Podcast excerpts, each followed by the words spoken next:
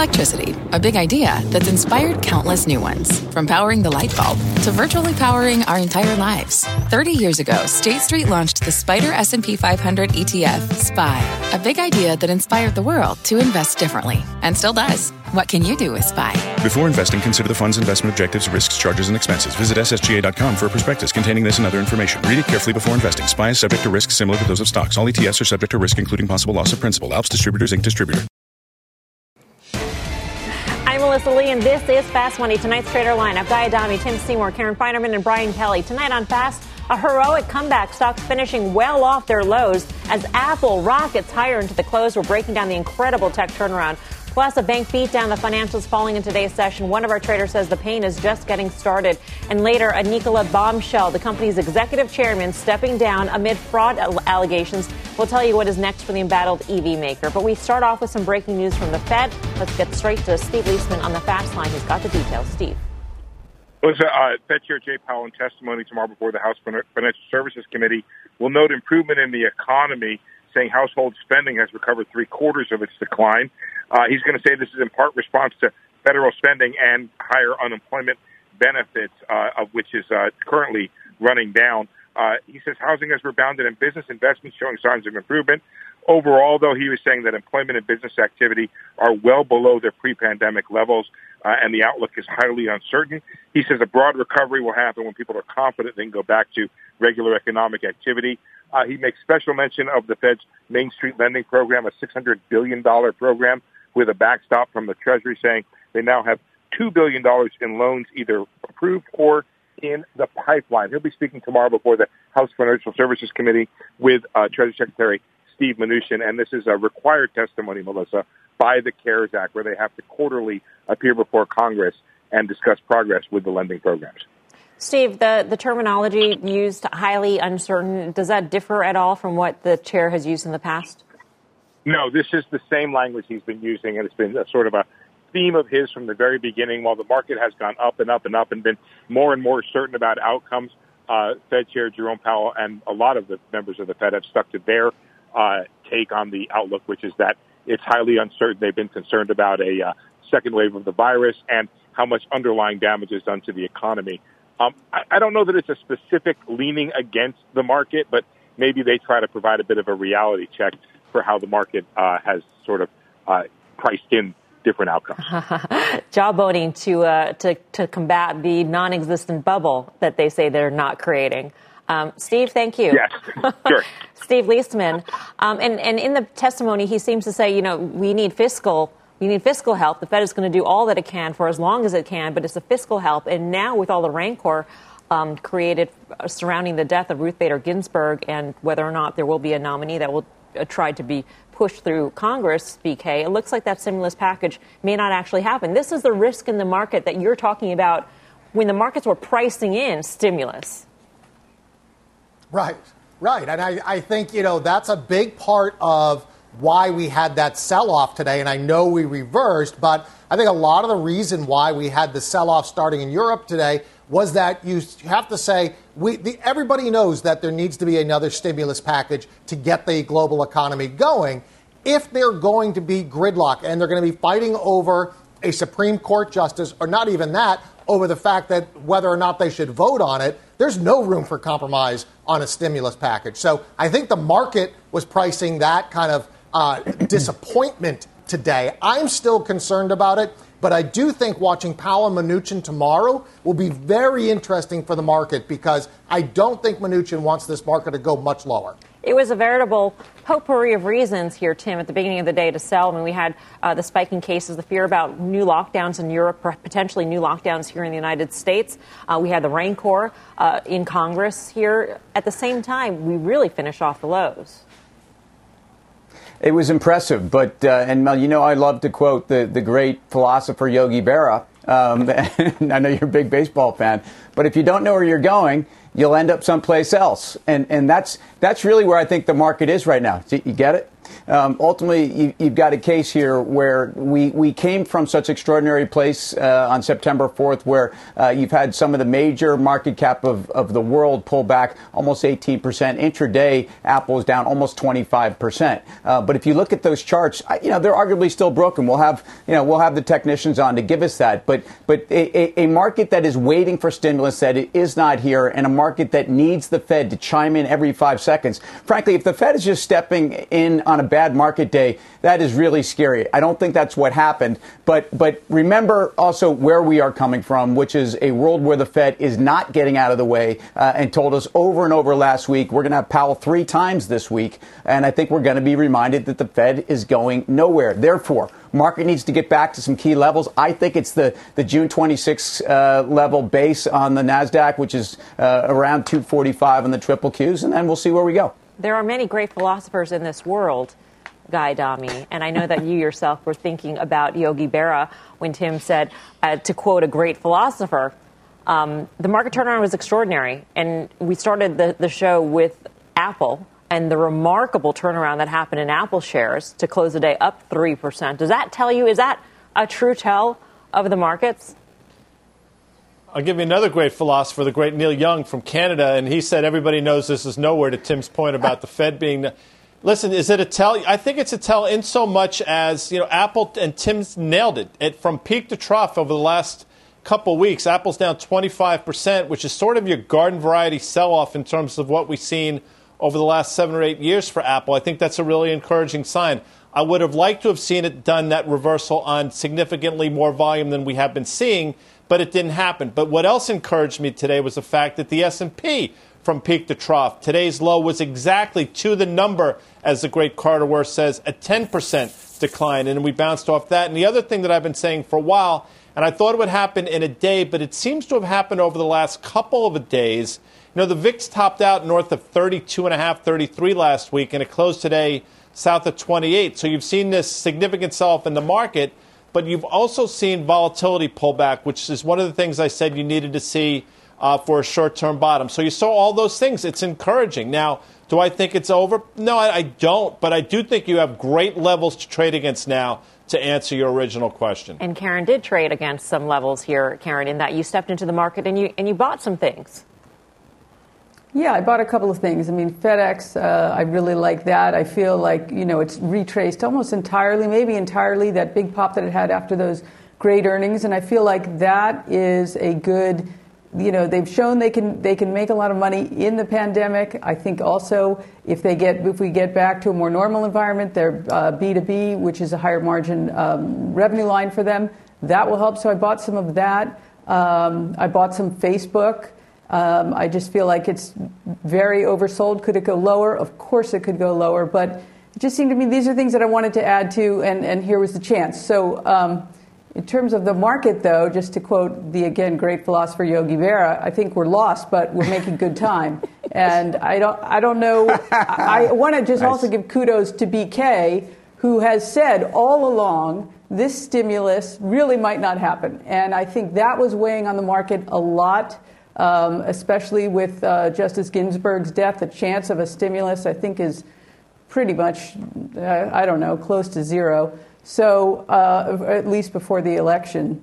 So that weighed on it. And then I know we'll get to it later, but clearly the banks, and we'll discuss that more later, but that was weighing on this market as well. But I was very happy to see that triple Q turnaround. And I think I maybe made up 400 plus points from the bottom in the last hour. Yeah. So that was encouraging. We'll see overnight if Europe picks up on that, or Asia. Yeah. And it wasn't just Apple, by the way. We saw huge turnarounds in Square, in a lot of the chip names into the close.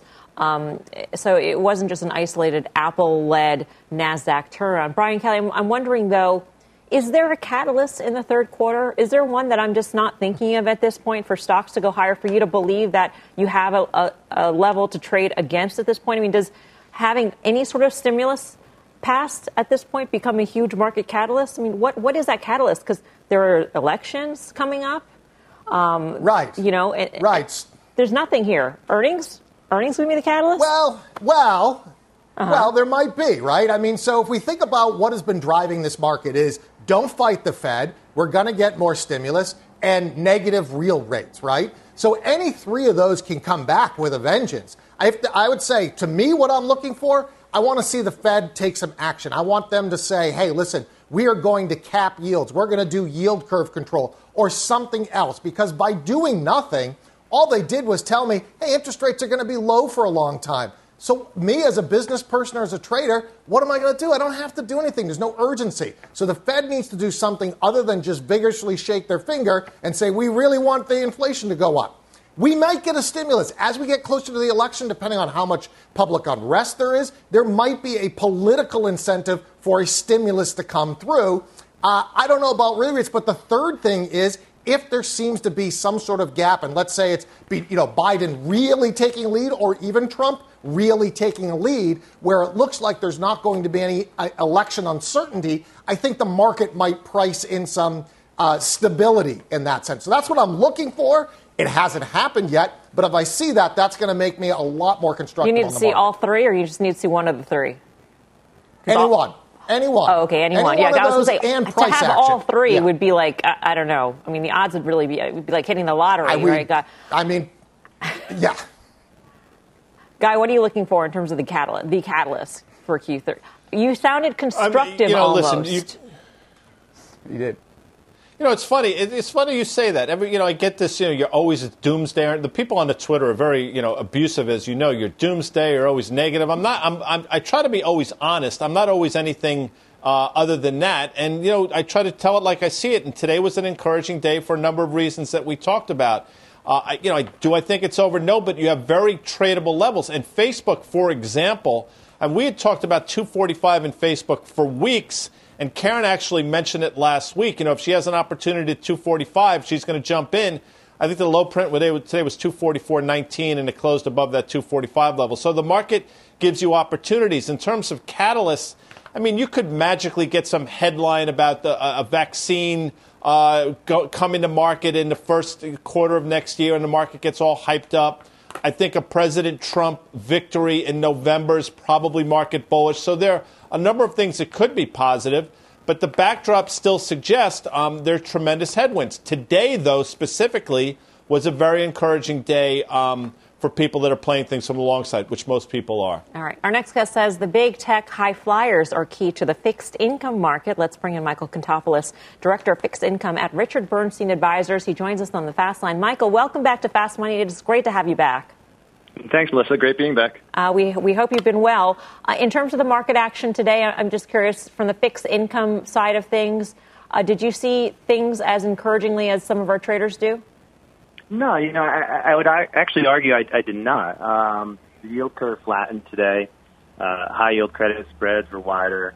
So there was definitely some stresses in the credit market. Nothing to get too worked up about, but we certainly saw weakness that, is percolating into the credit markets. And I think, it's going to be hard for the equity market to really to rally substantially without credit support and vice versa. I think you're going to likely see wider spreads with lower equities. And so today wasn't necessarily a surprise that you had high yield weakness and a flatter yield curve, but certainly I wouldn't say it was a great day for the fixed income space. You said there's nothing to be alarmed about on the credit side, but at what point do you become alarmed? And are we close to that? I'm just trying to figure out how far away we are from that level. Well, that's a good question. I think the Fed has put a lot of support in the investment grade market. So it depends on where we're focused. Investment grade feels really, really good to me. Even if you get some economic weakness throughout the fall, I'm okay in investment grade corporates. High yield's a little bit of a different story. I could see the high yield default rate approach 8%, 9% over the next 12 months.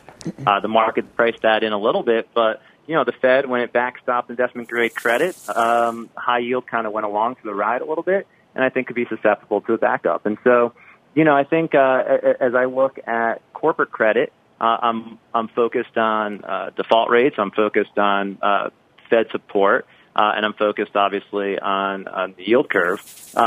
Munis are another area that we look at and have some support from both a fiscal and a monetary perspective. But it's, if you don't get a deal, you guys were just talking about the fiscal deal and the support there. If you don't get a deal at all, yeah, that could be something to watch as well from a muni perspective. Hey, it's Karen. Nice to have you on. Let me ask you, do you think the Fed hasn't been so aggressive so far in what they said they would buy, both in investment grade and high yield, either ETFs or individual credits? Do you think they're going to pick up the pace at all? I don't think they'll pick up the pace at all. I don't think they need to. You know, the Fed's in an interesting predicament here. Even if you look in March when they announced that they were going to buy corporate bonds, there are several investment-grade deals that came through and high-yield deals that came through that same week before they announced they were going to buy. So I would argue if you're a large public company, you had a massive gift from the Fed that maybe wasn't necessary, quite frankly. And all it really did was allow the Apples of the world and sort of the higher-quality companies with tremendous free cash flow to borrow at near zero interest rates. But you see it on the equity side, too. It's what we've seen on the IPO side. Access to capital is not the issue if you're a large public company. The problem, and so there's no reason to buy corporate bonds. The problem, as I see it for the Fed, is taking all of this liquidity in the system and getting it to Main Street. And how does that happen? So far, you know, they haven't been successful. They talked about the Main Street program today and, you know, $2 billion of loans out of several hundred billion out there to be done. And so, you know, getting the liquidity to Main Street, I think, is the bigger issue for the Fed than going out and buying corporate bonds. Hey, Michael, it's BK. So I'm curious, this time last year and going into the end of the year, the market got its knickers in a twist about U.S. dollar funding, right? We all had to learn these crazy things about the repo market and the treasuries and all this stuff. Are you seeing any issues with that investors in equities need to be worried about, at least going into the end of September, end of quarter here, and then further out, end of year? Yeah, you know, that was, you had big pressures going into the end of last year, as you mentioned. My former colleagues at Bank of America did a great job actually making that call very early in the year. This year, we don't see as much pressure on the funding side going into year end. You know, I think the other, what I would say investors need to pay closer attention to is how nearly every investment or every trade since the bounce, since March, April, to me seems to be a rates trade. And so as I'm thinking about portfolio allocation, whether that be, you know, investing in tech because of the long duration aspect of technology, whether it be investing in banks and the rate component of a bank trade, whether it be gold and sort of the real rate component of gold trade, whether it be investment-grade corporates and the Fed support there, you know, all of these trades are effectively rates trades. And so what I think is, you know, I wouldn't worry about funding pressures going into year-end repeating themselves. What I would be thinking about from an allocator perspective is what's my true rate exposure across my fixed income and my equity portfolio? Because right now it seems like everything's very, very, very highly correlated to rates. Good analysis there. Michael, thank you. We appreciate it. Michael Kantopoulos of Richard Bernstein Advisors. Tim, I think that final point that Michael made was really interesting in terms of correlation to rates. He's always got great stuff, and I think he's giving some insight into where credit markets are always well ahead, and that you've priced a lot of this stuff to perfection. He also emphasized, these are my words, not his, but you know, why is the Fed out buying high grade debt of corporates like Apple? It makes no sense. But watch high yield and watch even the HYG, which raised straight to the 200 today. The Fed can't defend all this high yield. In fact, they can't defend that huge tranche of BBB- that we talked about last year before any of these problems that we were concerned about on a downtick. I think credit is always the story you need to follow as an equity investor, and there are your guidelines. All right, we've got a market flash here on Tesla. Let's get to Phil LeBeau. Phil. Melissa, take a look at shares of Tesla under a little bit of pressure after two tweets that have just been sent out by Elon Musk, and these were sent out within the last 10 minutes, and they have to do with Battery Day, which happens at this time tomorrow afternoon. In the first tweet, Elon Musk says, important note about Tesla Battery Day unveil tomorrow. This affects long-term production, especially semi-Cybertruck and Roadster, but what we announce will not reach serious high-volume production until 2022. In the second tweet, he goes on to say, we intend to increase, not reduce, battery cell purchases from Panasonic, LG, and CATL, and possibly other partners too. However, even with all of our cell suppliers going at maximum speed, we still foresee significant shortages in 2022 and beyond unless we take action ourselves. I think the reason that we see this stock under pressure, Melissa, is that people are foreseeing Tesla saying, look, this is what we're working on. This is what we envision. This is where we're headed, but it's going to take some time to get there. So a little bit longer time horizon and perhaps some greater investment by Tesla in order to get the capacity and get the breakthrough in cell production that they're ultimately going to need. And that may be the reason why you're seeing shares of Tesla under just a little bit of production. And again, Melissa, we'll get all of the announcements regarding Battery Day at this time tomorrow afternoon. It's interesting, Phil, because the timetable had always been 2022 in terms of expectation of any sort of mass production of any sort of technology. The expectation was that it would be a battery with 50% more energy density, so a more efficient battery by 2022, and that in 3 or 4 years, and that fits exactly the time frame of 2022, having to do something ourselves. But you know how this works, Melissa. The expectations on social media, particularly on Twitter, run way ahead of what Elon Musk and Tesla have said in the past. I mean, some of the expectations that you see out there, and some of these are not from people who are informed within the company, but they follow it closely and they say, well, what if they announce this? And then somebody says, well, what if they do this? And it just starts getting ahead of itself. And I think what Elon Musk did with these two tweets was to say, look, we've got some exciting stuff that's coming, but it's going to take some time in order to get up to the capacity that we're looking for and to reach the breakthroughs that we're going to be targeting. All right, Phil, we'll see you soon. Phil LeBeau in Chicago. Guy Adami, Tesla was another stock that had a heroic turnaround into the close, maybe ahead of this Battery Day. Heroic turnaround. Think about quickly in the last, since August 31st, when the stock made an all-time high post-split, 502, traded down 34% in a week. 34% in a week, then bounced to 450, and here we are now. This is sort of the, fool me once, shame on you, fool me twice, shame on me. Remember back in the beginning of May, I think it was actually May 1st, when Elon Musk tweeted that his stock was too expensive. I'm paraphrasing. I think the stock was making an all-time high of 700 at the time. The sell-off lasted a day, and then you saw what subsequently happened. So I've seen this movie before.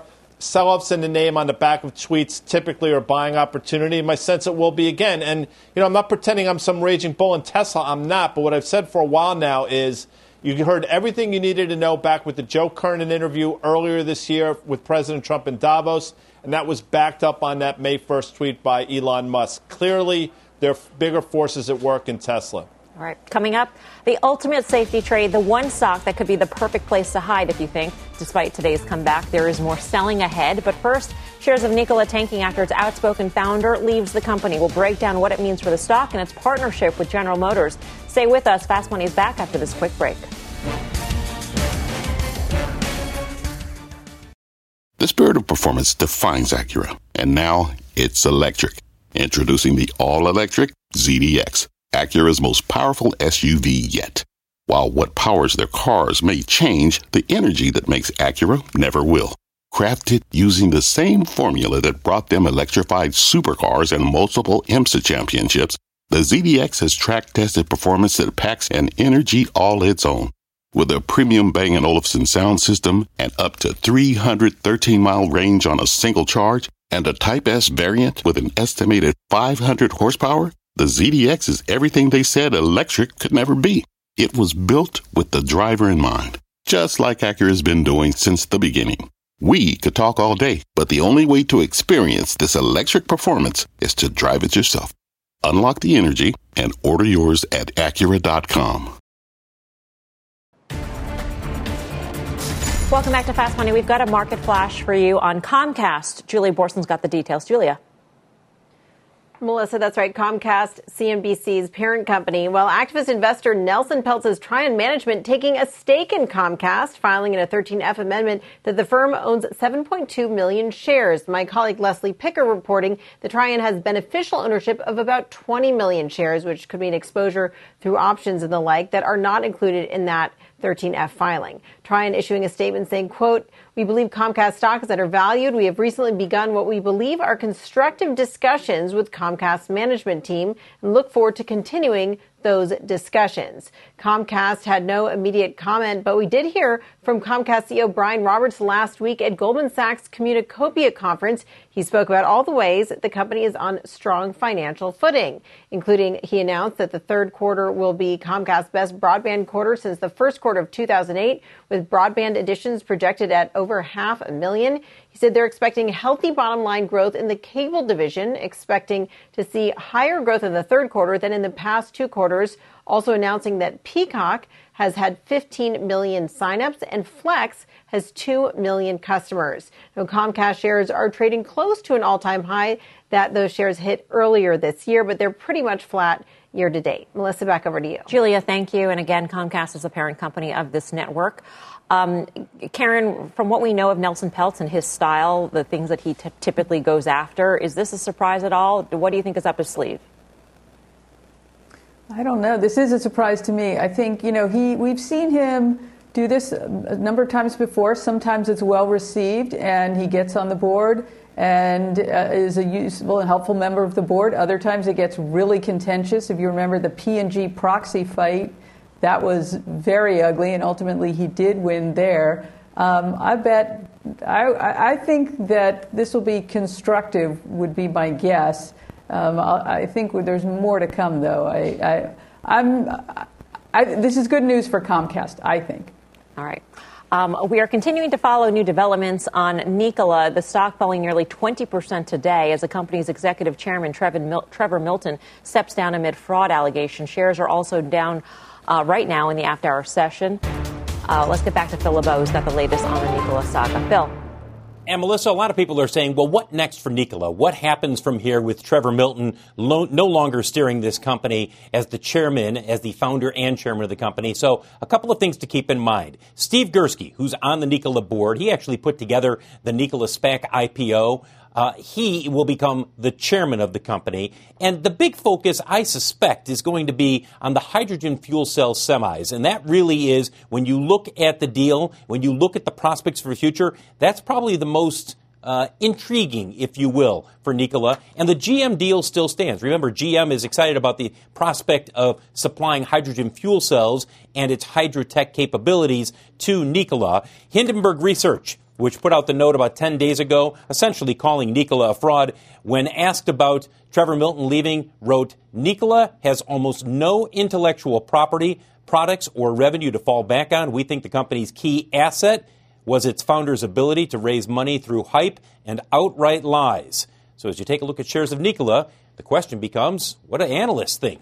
Well, they have lowered their price targets. At least one did. RBC cutting its price target for Nikola to $21 from $49. Cowen out with a note today saying, look, there are some catalysts ahead in the future once you get past the Trevor Milton episode here. As for General Motors, it still is on track to take an 11% stake in Nikola. It will build the Badger electric pickup truck. They haven't said exactly where, but at some point over the next several years, that is the plan. And they also will be supplying hydrogen fuel cells to Nikola. Remember, they're developing a hydrogen fuel cell semi, Nikola is, in Europe right now. And General Motors will be supplying not only the fuel cells, but a lot of the hydrotech that will go into that semi. Melissa? So the hydrogen fuel cells for the semi-truck, fuel cells which Nikola had earlier in previous statements said that they had that technology. Is that right? Well, now the question becomes, what type of technology are they talking about? And General Motors, when they announced this agreement with Nikola, talked about the HydroTech capabilities and technology that they plan to supply to Nikola. So yeah, and now we're getting to an area. What specifically will hydrogen fuel cells is what they've said. Now there may be other technology within that as well. All right, Phil. Thank you. Phil LeBeau putting in double duty tonight. We should note again that Hindenburg Research has a short position in Nikola, as the last we know. Tim Seymour, why is GM sticking with this? Well, again, it depends on who has what technology. And obviously, GM is very pleased with their own HydroTech technology and their Ultium batteries. And they've made a point to say this kind of validates almost as if they are supplying the technology here. And it's, look, it's not just GM. I mean, think about Bosch, who's actually an investor in the company over multiple years, is a major supplier to the company. Think of CNH Industrial in Italy. So it's just very interesting. Leaving aside the sell-side analyst debate that's going on, especially on the network today. I think the more important thing is, and Steve Gursky is an ex-vice chairman of GM, so there's a lot of folks very close to the auto industry, in the middle of the auto industry, or those who have been supplying technology amongst the auto industry that seem to believe in this at whatever phase they understand it to be. And that does not mean that there can't be misrepresentation and securities fraud. And again, I know nothing. I am not alleging that. I'm going by the headlines we all are going on, and I have no position in Nikola, by the way.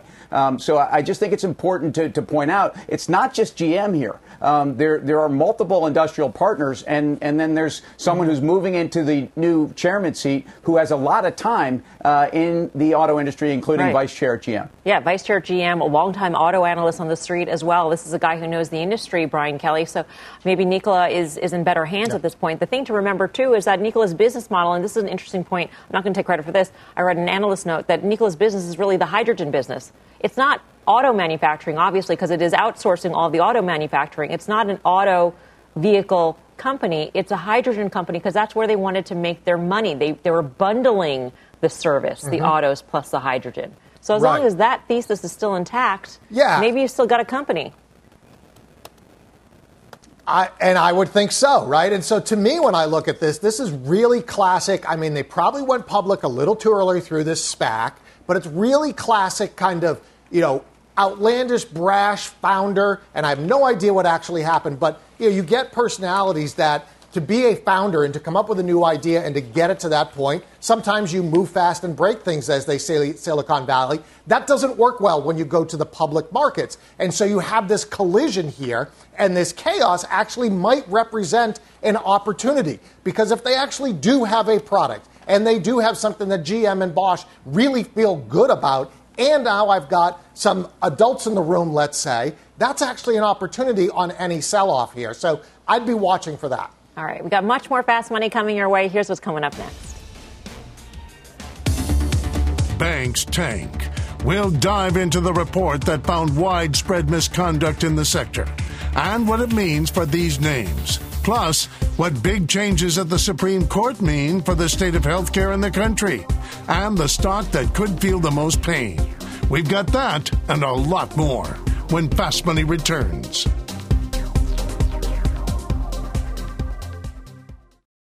Wouldn't it be great to have all your investment and retirement accounts in one place? Yahoo Finance, our sponsor today, makes it easy. I use it to put my investment account and 401k accounts into one hub and get expert tips that help me confidently manage my money. For more than 25 years, Yahoo Finance has been the brand behind every great investor. Whether you're a seasoned investor or are looking for that extra guidance, Yahoo Finance gives you all the tools and data you need in one place. They're the #1 finance destination, producing a holistic look at the financial news cycle, including breaking news, original editorial perspectives, analyst ratings, independent research, customizable charts, and so much more. Securely link your brokerage accounts for a unified view of your wealth, including 401k and other investments. A comprehensive perspective is what sets apart great investors, and it's how Yahoo Finance ensures you have the insight to look at your wealth in its entirety. For comprehensive financial news and analysis, visit the brand behind every great investor, yahoofinance.com. The #1 financial destination, yahoofinance.com. That's yahoofinance.com.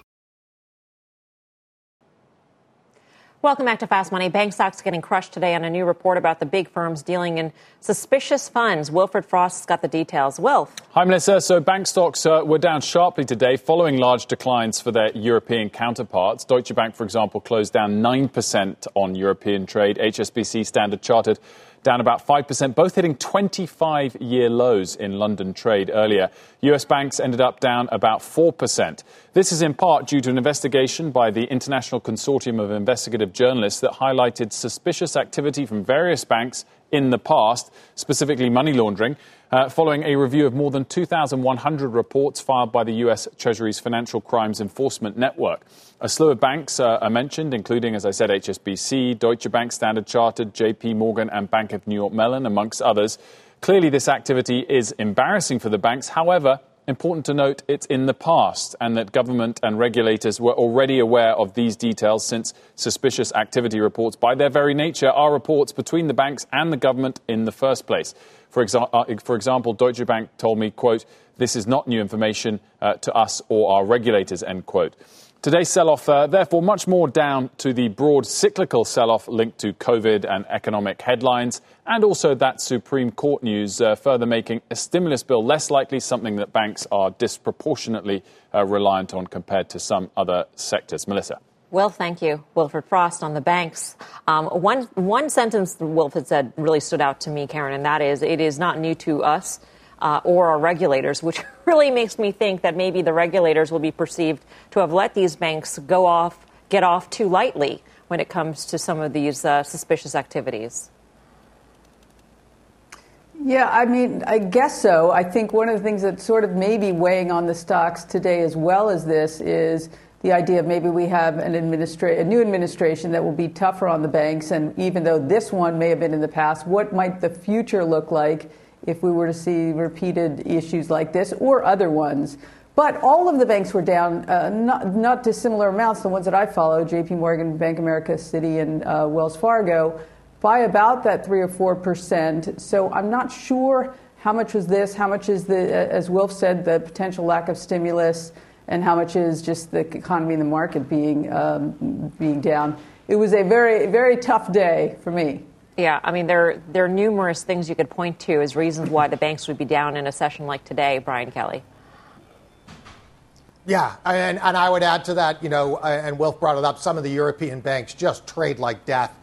They look horrible. The market's telling you that there's not much worth in those equities. Not saying there's a banking crisis coming, just saying that, you know, there's not much to these European banks. If they get another lockdown, that's going to be a problem.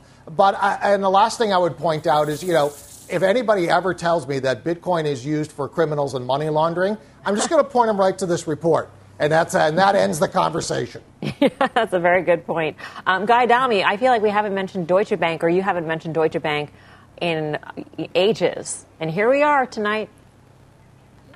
Guys, Deutsche Bank. I just got tired of you know, basically hammering Deutsche Bank at every turn. But quite frankly, they've deserved it. And I find it fascinating. I don't think, and you can correct me if I'm wrong, I often am, but I don't think Wells Fargo was mentioned in that, yet Wells Fargo got crushed as well.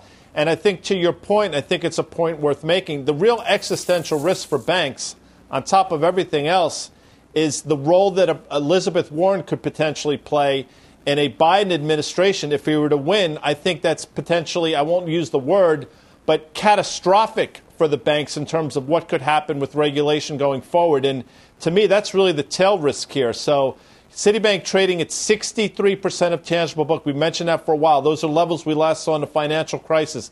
That is extraordinarily telling. And the fact that Warren Buffett pared down his U.S. bank exposure, you know, a few weeks, if not a month or so ago, is also a huge tell. And I think that's where we are in the banks right now. They're clearly not as important a vertical that they used to be, but you absolutely have to watch these things. You know, I get that there's value in the bank shares, that they're trading at a discount compared to historical basis. Tim, reasons why you are long the banks. At the same time, it seems that there's so many risks coming up on the horizon. What is the most concerning in your view? Yogi also said, if you get to a fork in the road, take it. And I think that fork in the road, obviously, that doesn't really make sense, does it now, Mel? But let's talk about the stress capital buffer that the Fed didn't talk about last week, or let's talk about limitations on buybacks and dividends. I think investors are voting with their feet right now. Karen, Guy, and Brian have talked about some of the issues and potentially some of the issues on a regime change, but these may be issues that are independent of a regime change. And I just think the way banks have traded since those stress tests, and you throw in Citi's problems, and yes, Deutsche Bank gapped below its 200-day today, and it tells you that there are some concerns there. I think that's really the dynamic for banks. It doesn't get better in the short run, but I remain long money center banks. All right, coming up, more on today as crude collapse, why options traders are betting on this name for a rebound. Stick around. Fast Money's back in 2.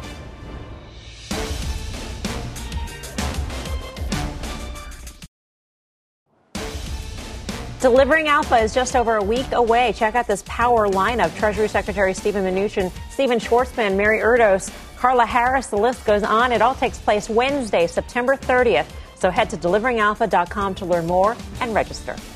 Coming up, hospital stocks taking a hit following the death of Supreme Court Justice Ruth Bader Ginsburg. You'll hear from one top healthcare analyst who says the Affordable Care Act could now be at risk. We'll bring you that and much more when Fast Money returns.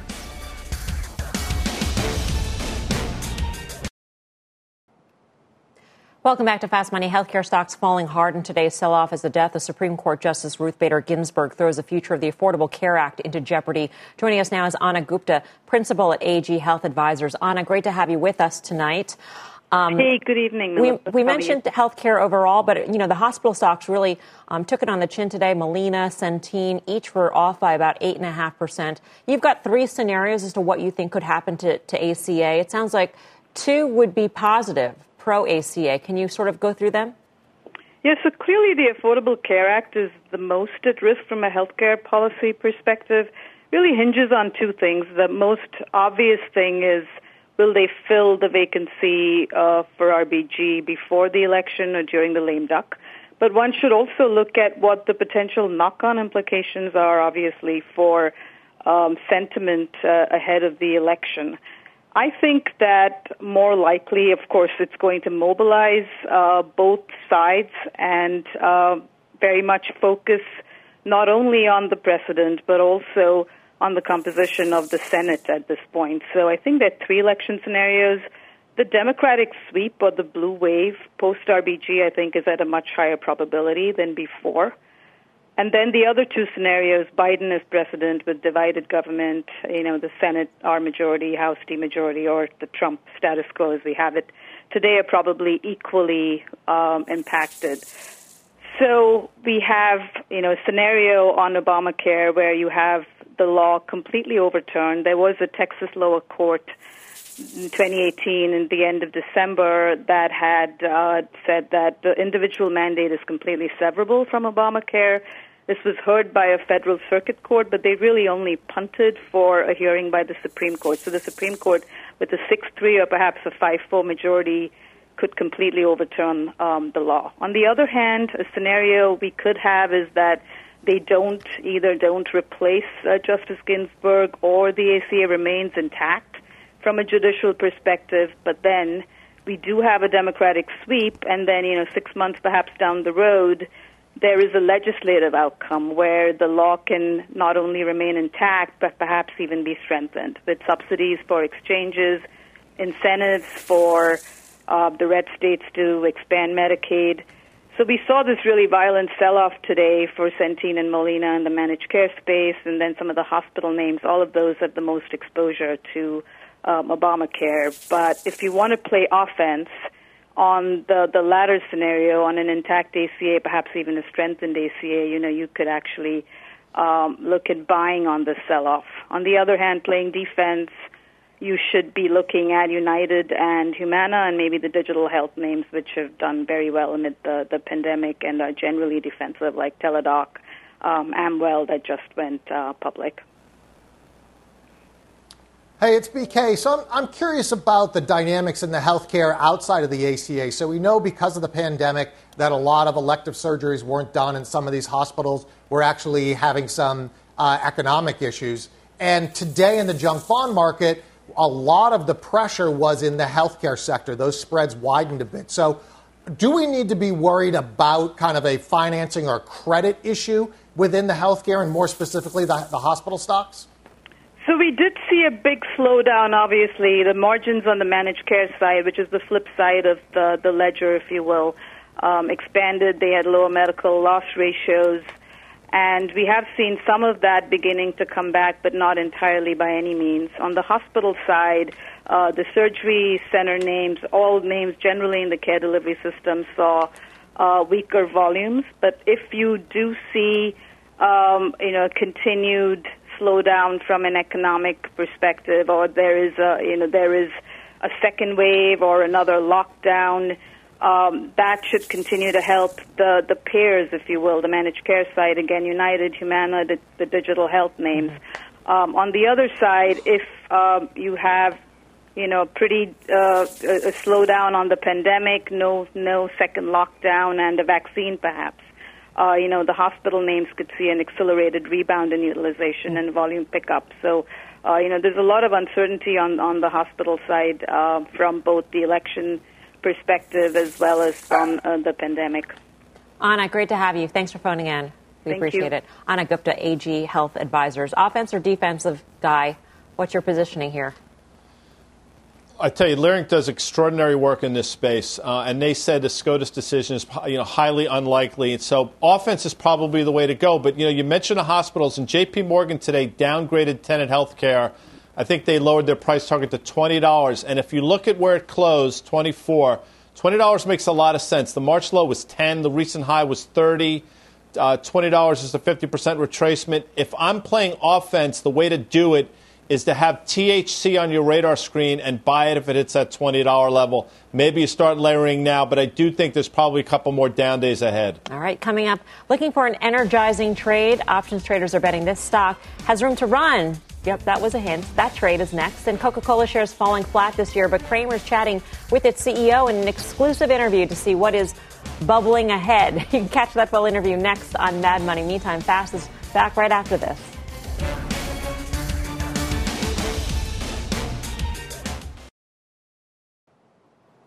Welcome back to Fast Money. Check out crude oil getting hammered in today's sell-off. Energy stocks also took a tumble. The XLE ETF that tracks the space falling more than 3%.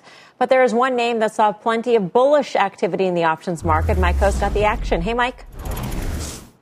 Hi there. Yeah, so we're taking a look at Marathon Petroleum. Marathon Petroleum has actually seen a lot of call activity over the course of the last 20 trading days or so. And in fact, the open interest in calls outpaces that and puts by about 3-1. Today, we saw a little over 2 times the average daily trading volume, most of that, again, related to call activity. This time, in the January 35 and 40 calls, we saw 15,000 of those trade as a spread earlier this morning. Now, of course, the open interest is sufficient to cover, but a buyer of that call spread would be risking a little bit more than 3% of the stock price if they were betting that the stock could potentially rebound at some of the highs that it saw earlier this year, despite the fact that obviously the whole sector and this stock, too, has seen quite a lot of weakness. Yeah. Tim, do you see value in the energy sector? Well, if you look at some of the oil services names, and I'm actually long Schlumberger here, I think you've got a case where you've actually shown free cash flow positive. There is an argument that these guys have reeled in their business, that they are exposed to the technology in the industry. I think if you want the best of breed integrated name, I think you want Chevron. And I think they've proven that over multiple cycles, they're playing in line with the demand supply dynamics of the sector. So that's where I would be. All right. Mike Coe, thank you. For more options action, be sure to tune into the full show. That's Friday, 5:30 p.m. Eastern Time. Up next, we got the final trades.